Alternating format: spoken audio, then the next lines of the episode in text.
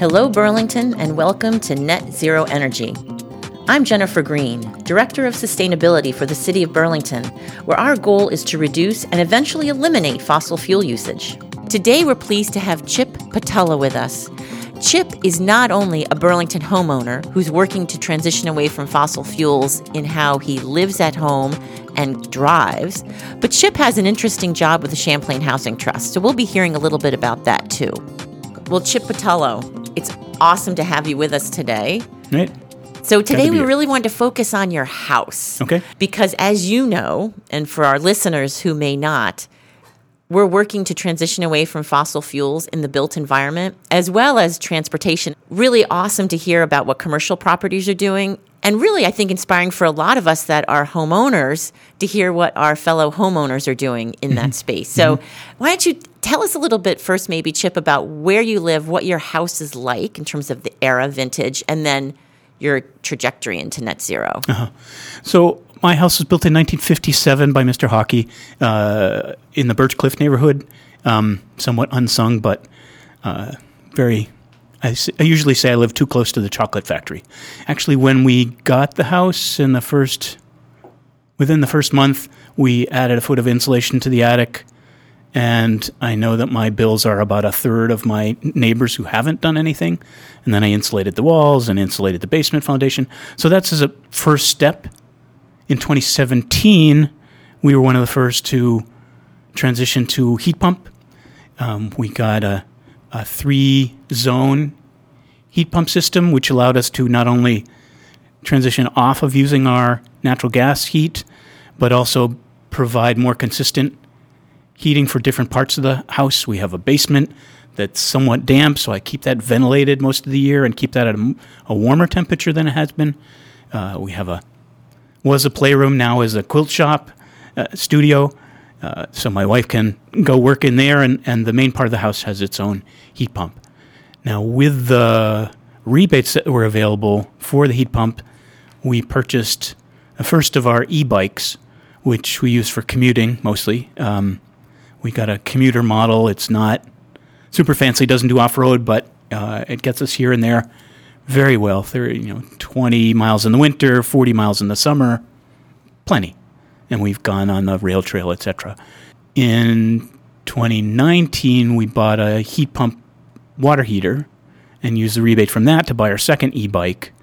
Um, what's outstanding for us to get off of natural gas, we actually pay more for natural gas to be a customer than we do for the gas that we use. But we have a natural gas dryer and we have a natural gas uh, range. Um, so there's a bit of debate within the house about switching the range over, but you know the amount of natural gas that we use is very small, less than 10 ccf a month. Yeah, that's lovely. So not only are you have you transitioned your house for the most part away from fossil fuels in terms of your heating and cooling system, you're also thinking about transportation. And I think you do have an mention that. Well, I think you have a, you talked about the bikes, but I think you have an EV as well. Is that right? That's right? That's right. In 2020, I bought an EV and turned out, certainly with fuel prices in 2021, 22, to be a very smart move. And I couldn't have been happier. Uh, I never liked driving before. What I ended up with is a fantastic vehicle. When I'm not visiting job sites, my average cost is less than $10 a month to drive around town, you know, because I use the e-bike to get to work. We do take trips sometimes, so that's when it the prices go up. But you know, my fill up for my vehicle is uh, less than fifteen dollars to go three hundred ish miles, um, compared to you know even with a Prius that we have, you know that's more like thirty five to forty five. I do remember when you bought your vehicle, and uh, you did inspire me. So there is That's right. something about talking to each other and our neighbors. I think it sort of demystifies Right. EVs. Um, but getting back to your house, so you started with weatherization and you started with insulation in the attic and the basement, and then you heat pumped. It's winter. We're looking out the window here, and it just finished snowing. Can you talk a little bit about what heat pump, the heat pump usage is for you, how it works, and how you are using it in the wintertime when when the temperature is particularly Right. low. The model that we got is good to minus 13. I guess the newer ones can go to minus 20. The efficiency of the heat pump, some people say, oh, below 20, forget it, or 30. No, that's stupid. You use the heat pump to what it can. In the years that we've bought it, in the six years since we've had it, it has not been below minus 10. And at zero to minus 13 is when it gets close to the same efficiency that it would for baseboard res- resistance heat. But that's a small fraction of the time. Most of the time, it's warmer than zero. Most of that time, it's between 10 and 40 in the winter. So, Chip, we know, of course, that this is your professional work as well. Mm-hmm. We know that you're a project manager with the Champlain Housing Trust, and you had just mentioned before we started recording that you're responsible for 314 buildings. So, you know a lot about buildings.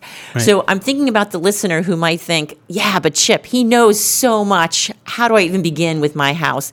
You know, you could pick your project, you know, as as with all things, try to do conservation first. There are rebates from Vermont Gas Systems to actually use less heat so they can help it manage the project for you, to uh, manage insulation and air sealing of your house. That can cut your potentially cut the energy use of a house by an average house about 40 to 50%. So that's a first step. And you could do that incrementally. You could do the attic this year. It's easier with the gas systems program because they could do it all. But you could, on your own dime, do the attic insulation and air sealing first. And then you can add insulation to the basement walls. That would be second. Or exterior walls, if they're uninsulated, I would do that before the basement. But those, those are sort of the three, the top three. Every, the window and door people have been very good at selling us windows and doors. Less savings to be had. Uh, I did change over all my windows because they didn't work. And that cut my airflow by less than 5%, cut my heat bill by less than 5%, 4%. Windows and doors are, are the most expensive thing you can do to your house, and they'll bring, the least return for energy savings. You know, if your heating system is 20 years old, you should be looking at it, changing out your heating system. Things die in February. Right. And you haven't prepared, and the next, you know, you're sort of stuck plopping back in that fossil fuel system. Right. So, um, one thing that we do encourage people to understand is sort of what their systems are like now, how old they are, and to begin to prepare. Is there anything else you haven't mentioned that you think listeners should hear? We are going to be, we're, we're very close to having an electric vehicle charger uh, installed at our at the Old North End Community Center, the old St. Joseph School. That's more of a commercial property, if you will, but lots and lots of people use it from 8 a.m. to 10 p.m. And CarShare is also looking for another location to put park an electric vehicle. So we, through you, are, are working on getting an electric charging installed for CarShare's EV, as well as a charger that's going to be available sort of seven to five for anybody who uses or works at the Old North End Community Center.